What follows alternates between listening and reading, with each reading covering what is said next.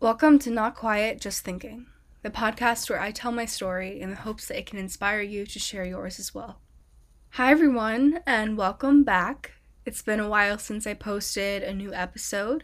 I took two weeks off to focus on preparing for finals, and then last week I ended up getting sick and didn't have the energy to edit and get an episode out there. So I apologize for all of that, but thank you for bearing with me and and for being back today.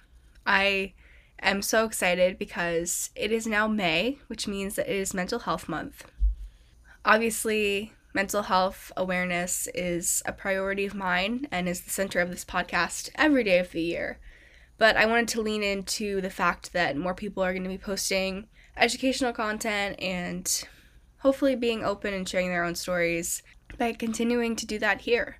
I'll also be posting consistently on Instagram, Facebook, Twitter, and TikTok. So if you have any of those platforms, follow me there to check out my content.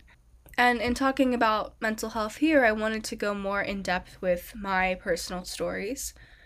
So far, I've only really told you about the OCD that I dealt with when I was younger, which is a big part of my story and was really the beginning of all of this for me. But but I have grown and and kind of gotten control of those irrational fears and and developed coping mechanisms and just really transformed the way I I look at my mental health and even with that I, I still struggle. I have severe anxiety at times. I get panic attacks and I also go through depressive times in my life. So you know, I want to I want to talk about those things more and and continue on in sharing my mental health journey.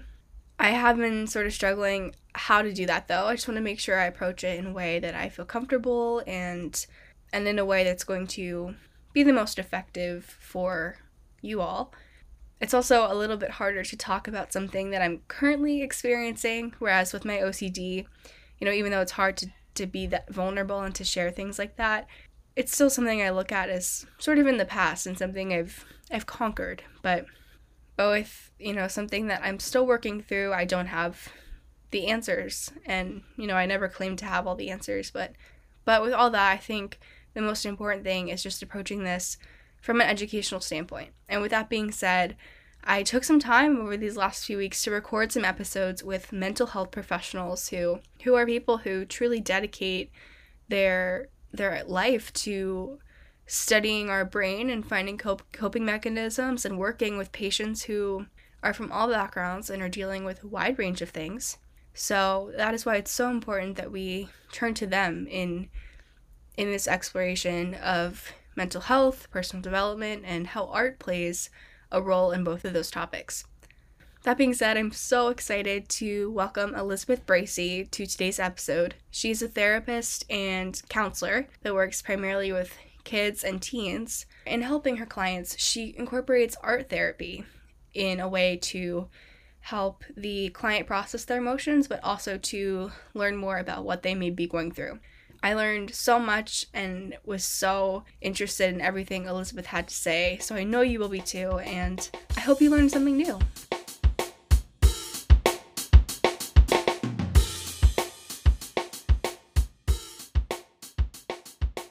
Hi, everyone, and welcome back to Not Quiet, Just Thinking. I am so excited to welcome Elizabeth Bracey to today's episode. Elizabeth, would you like to tell us a little bit about yourself? Sure. I'm really excited to, uh, to be here. So, thank you so much for having me. Um, I am a high school guidance counselor as well as a private practice therapist. I have been working in mental health for roughly six years and working with children and teens for roughly 11 years.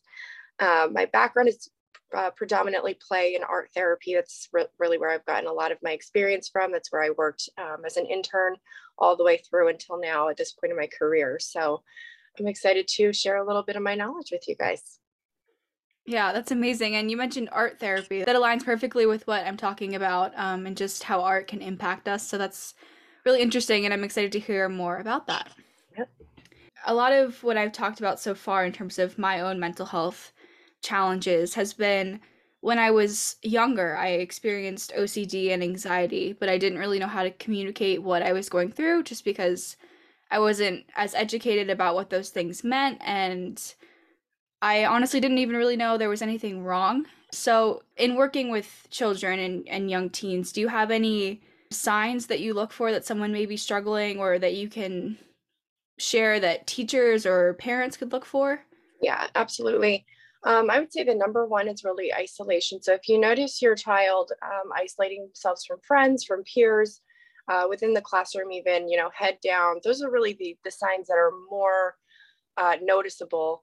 There's also the signs that maybe you have to pay a little bit more attention to. Is my child eating? Are they sleeping at night? How much time are they spending on their screen? Um, you know, do they want to be involved? Are they going outside? Are they going straight to their room um, and spending a lot of time in there? I know that COVID obviously had a huge impact on our children and teens. Uh, just kind of be, you know, learning isolation and kind of learning this, you know, the, the symptoms of agoraphobia is really what we started to see when we jumped back into the world a little bit and into this, into what our new normal is. Um, I think that it impacted them so badly because you know from the tri-state area we're, we're always on the move and we're so used to getting up in the morning you know parents are going to work kids are going to school and the day moves quickly and once that all stopped i think a lot of our children and teens really didn't know how to get back into that again and the expectations stayed the same so what we really saw was uh, you know a lot of them resorting back to their room, struggling to go to school. I would say uh, school refusal is also a big sign, symptom that you want to, you know, talk to their doctor, reach out to a therapist, reach out to the school counselor to see what might be going on and what that fear is. Thank you for sharing that. Um, with art therapy, which you shared is what you use predominantly with kids, what does that look like, and how how does that give kids an outlet to share what they are experiencing. Absolutely. So, with both play and art therapy that we incorporate, um, we actually have a full blown playroom that we use for our therapy. And there's a variety of different tools and methods that we use. So, the craft and art space that we have, we you typically will use um, projective drawings and a variety of creative drawing ideas. Some are directive, some are free association. Um, I'll give you guys an example of one of the tools that I use. It's called the Monster and Me. So what I have the children do is I have them draw a monster or paint a monster. I, I, I prefer they use paint just because it, they tend to get a little bit more creative with when the paint comes out. um, so I have them paint the monster and then somewhere on the paper, I have them put themselves. Um, and typically what you'll see is the monster takes up the whole paper. The monster's huge. It's lots of colors and it's angry. And then somewhere tiny, tiny um, stick figure on the paper is the child. And then I say to them, What does the monster want from you? You know, you meet the monster. What does this monster say to you? And the child will then write down a little blurb about what the monster wants from them and then what they say back to the monster. So this shows me a few things. One, the monster will typically represent the problem. So it might represent you know, you must go to school today if that's a fear that they're having. Um, if they're having nightmares of any kind, typically the monster will represent the nightmares. If there's ever been trauma in the past, any kind of sexual abuse, the monster will represent that. Um, domestic violence, the monster will represent that. One of my most interesting um, cases that I had was a domestic violence case, and the monster was um, the individual who abused the child. And the child actually put a big heart inside of the monster because it was a family member of the child. So I thought that that was really interesting. You know, their perspective, it's so interesting to see through art what they put on there. And it really says, you know, there's, you can't put that into words, I guess, is what, you know, you really can't what they put on paper. And then the, it, it also teaches the child to talk back to that monster. What would you say to that monster? And it, it helps them build some resiliency. Yeah, that's amazing. I know even for me and this extends to, you know, everyone, not just kids and young people, that art is definitely a way to to express the things we don't know how to put into words. So that's really powerful. Um, it's really powerful, and I'm glad you gave us um, an example of how that's being used in in therapy. So that's great. And um, would you like to tell us about your book? I know you mentioned that you recently wrote a book, so I would like love to hear more about that. Yeah, absolutely. I would love to share. Um, so I recently wrote a book over COVID um, called Mount Evelynn Erupts. So one of the tools that I use with my kiddos in the playroom is uh, the volcano technique. So I always describe to them that anger is like a volcano. Um, and I start off with these little volcanoes that you fill with baking soda. We've all done it, right? And uh, vinegar and some red food coloring. And we watch the volcano explode. We do that a couple times. You know, they, they love that piece because it's messy, anything messy. uh, and then what I do is I have them draw a volcano for me on paper.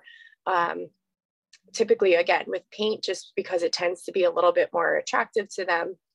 And what we do is we talk about how when we're building that volcano with the baking soda and the, the vinegar and, and food coloring, how we're impacting the bottom there to the point where there's no more space for that lava to stay beneath the surface of the volcano.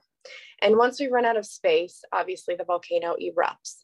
Um, there really wasn't any kind of a story to preface the activity that I was doing with the kids. And then what I would have them do is that, you know, with their painting, I would have them um, draw the lava and show the explosion. And beneath their volcano, I would tell them that the lava itself that's holding it, you're holding it underneath, are really your emotions, your trauma, and your experiences building.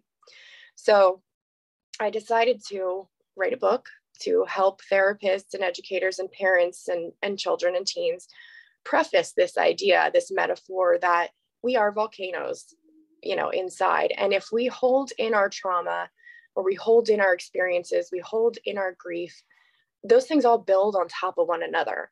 One of the biggest things I always tell parents if they come in um, and there's been grief in the family, I say, are you seeking, you know, therapy for yourself because we what people don't realize is when someone passes away that's close to us you know we go through these these steps of grieving but then when people around us pass away and maybe somebody that we don't even know or we're not close with or we see it on TV those things still add up beneath us because they trigger our grief response from the first loss that we had. So the volcano metaphor is really to to show you know kids and teens that when we don't release when we don't let the lid off a little bit when we don't express what's going on those things are just simply building and one day you know we're we're bound to explode or implode on the inside and that's where you start to see bad behavior that's where you start to see suicide suicidal ideation self-harm um, substance abuse so it's trying to stop all those things from happening in the future so my story, Mount Evelynn Erupts, is about a little girl who kind of goes through her morning and she just has a rough morning. It's really little things that build on top of each other. Just she has a snow day, but she's got school virtually. She doesn't like school virtually. Um, she's jealous because her baby brother doesn't have to go to school. Uh, she's she's disappointed in herself when she spills cereal on the floor. I mean, very basic little things that you go through in the day that just tend to build onto this, you know, bad day you're having. And eventually she explodes. And there's a book in her room about volcanoes, and her dad reads it to her and she falls asleep. And while she's sleeping, she dreams that she is Mount Evelynn and she she meets with all her feelings that are different colors and they all talk to her and anger speaks with her and gives her ways to reset herself. Uh, and eventually she wakes up and she shares her dream with her family. So that's the story. That's awesome. I love that. And that's that's such a great message for everyone um, out there. I think one of the biggest stigmas surrounding therapy is that it has to be something you do once you explode. Um, but it, it can be for really anyone in any uh, in any step of their journey exploring their mental health and yeah that's just a great message that that you you need to take time and, and pay attention to how you're feeling each and every day until you explode. So I, I yeah, I love that. Um so as I mentioned at the beginning, I I had um I've talked about how I have experienced anxiety and OCD uh, for a long time, but mainly when I was a kid. Um can you offer us an educational standpoint about what OCD is and what it looks like? Because I know I only know really my experiences and that's what I've shared, but I, I know that mental health can look different for everyone. So, can you tell us about obsessive compulsive disorder? Absolutely. Um, and I think the stereotypical OCD is what you hear people say, right? It's the um, I clean a lot, so I have OCD. I need things to be tidy and in place, so I have OCD. And for some people, that is a part of it. Uh, but for most people, it's not. so I, I, will say, from from my point of view and from the, the children I've worked with, a lot of the a lot of OCD that I've seen is simply ruminating thoughts. So these thoughts and fears that come in, and they're typically very irrational fears, and the child might not even know why this fear is, is is occurring and that's my job to kind of help them to navigate where that's coming from. Um, but it's this cycle of irrational fears that may or may not lead to compulsions. So i have you know i've seen ocd where it's it's from making sure the light switch is turned on and off three times or making sure they wash their hands three times and then i've seen ocd where it's this constant ruminating thought over and over again that may lead to a behavior that the child not even may not even realize is uh, a compulsion. So they might not even be able to pinpoint a compulsion. And sometimes what I see is providers, um, even in the medical field, when a child starts to discuss these irrational fears that they're having and they pinpoint this as anxiety, but it's more than just anxiety. Um, it's, it's also leading to a behavior that might not be noticeable yet, um, or the child's not able to express or communicate just yet. So um, I, I mean, I work a lot with with worries, just basic general worries, and that's that's sort of how we tackle OCD. Um, best treatment for OCD is exposure therapy. It is uh, the most effective. And what I do is I always tell the, the, the kids that you want to think of this as a monster inside your brain or a bully. And what we do is we draw the monster and I objectify I, I typically objectify any type of mental health related um, disorder. And I have the child talk back to the monster. And I say, well, what do you say to your worry bully? And take some time for worry time. And I have them create a worry box where there's a lid on it and they write down their worries or they draw their worries. They put them in the box and they close the box until it's it's worry time again. And what that does is it helps them to regain control over those thoughts, over the ruminating thoughts that they're having um, so, so I mean, a lot of times, again, OCD just kind of it starts. OCD starts out as this um, just this cycle of ruminating thoughts. I always say it's like a merry-go-round, right? And it's this merry-go-round that just doesn't stop. The coins just keep going in, and it keeps going around and around. Um, and sometimes it could be something the, the child is completely safe and secure and they have this irrational fear that there's going to be a robber in their house or um, their house is going to get struck by lightning. Um, and there's so many things. And I've really seen, again, such an uptick in this because, again, I think with COVID and, and everything going on in the world, they just have so many fears like, what ifs, you know, just cycling around and around, and they really don't know how to control it. Um, and control is a big piece of it too. So sometimes when children are feeling very very anxious or they're struggling with with adhd it, or ocd it becomes this cycle of control so they start to recognize and realize the things that they can control okay so now i can control my eating I can control going to the bathroom. So you might you might you might start to see issues there where they're holding in going to the bathroom or they're not eating because it's something that they do have control over where the, the thoughts in their mind they do not. So it OCD also leads to a plethora of other um, pathology as well. Yeah, thank you for sharing that. It was definitely my experience that I would have those irrational fears and they would lead to me like stepping in and out of a room because I didn't want the last thought I had in that room to be a, a negative thought. The monster um, imagery is really interesting just because it is. I always thought it was me, you know, thinking that. So it helped to to recognize that those thoughts were maybe something else or just a part of myself that I needed to take control of. So yeah, that's really interesting, and thank you for sharing um for sharing that.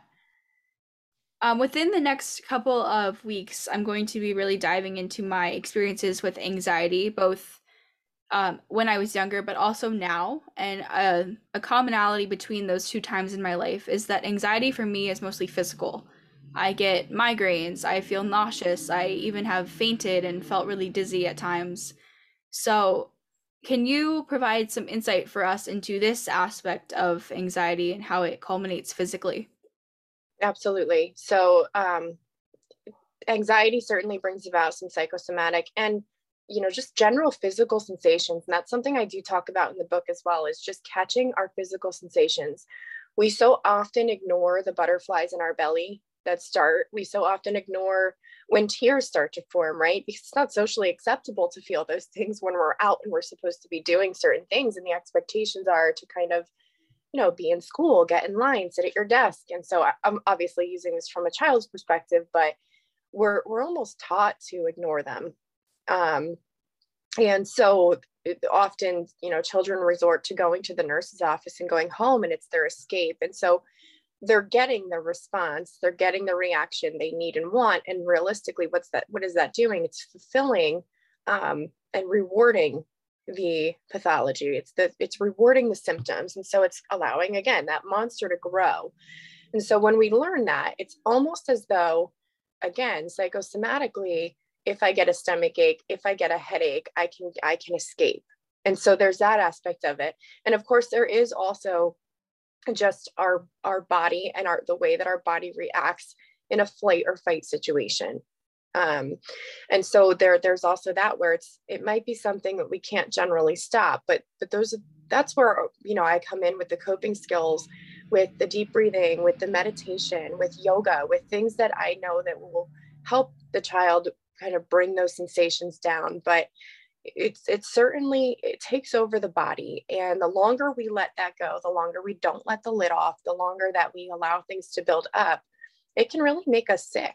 You know it can really your immune system will just be will plummet because of anxiety and because of depression. Um, it, it certainly it certainly can take its toll. And you know my hope is that and, and i do see it happening is that we we are starting to understand that mental health can take just as much of a toll as you know our physical health can. And we need to definitely place more of an emphasis on that um, and recognize it just as much as we do with the medical community. Definitely. So you mentioned uh, meditation and yoga and deep breathing. Is that something that you would recommend you know aside from therapy as something that we could implement into our lives each day to take care yeah. of our mental health Yes, 1000%. I can't talk about it enough. And I was not always the biggest advocate until I really bought into it myself. Um, I recently went to a training for the nurtured heart approach, which is an extremely interesting approach to take um, with children and teens and really adults as well. And it really does teach you to be in the moment, to be within each moment. We have no control over the future. We have no control over the past. And so it's very similar to meditation and very similar to yoga is just sometimes we just need to be with ourselves and our breath. And realistically, that is all we have control over. And it does shut out the noise that's going on around us. And it shuts out the anxiety of, yeah, am I going to do well on this test? You know, what's going to happen today? Or, the what ifs, it just turns it off for just even a minute and allows us to recognize, you know what, I don't have control over that. I only have control over this moment right now. I'm just going to take a Kodak moment, a Kodak picture in my brain of this moment and magnify that and allow that to take up the space rather than allowing this problem to take up the space. Awesome. Well, that brings us to the end of our interview, but thank you so, so much for being here, Elizabeth, and for providing your knowledge. Thank you so much for having me. I appreciate it. Thank you all so much for listening to Not Quiet, Just Thinking. Again, I'm your host, Gabby, and I will see you next Monday for a brand new episode. Music by Daniel Behrens. Bye, everyone.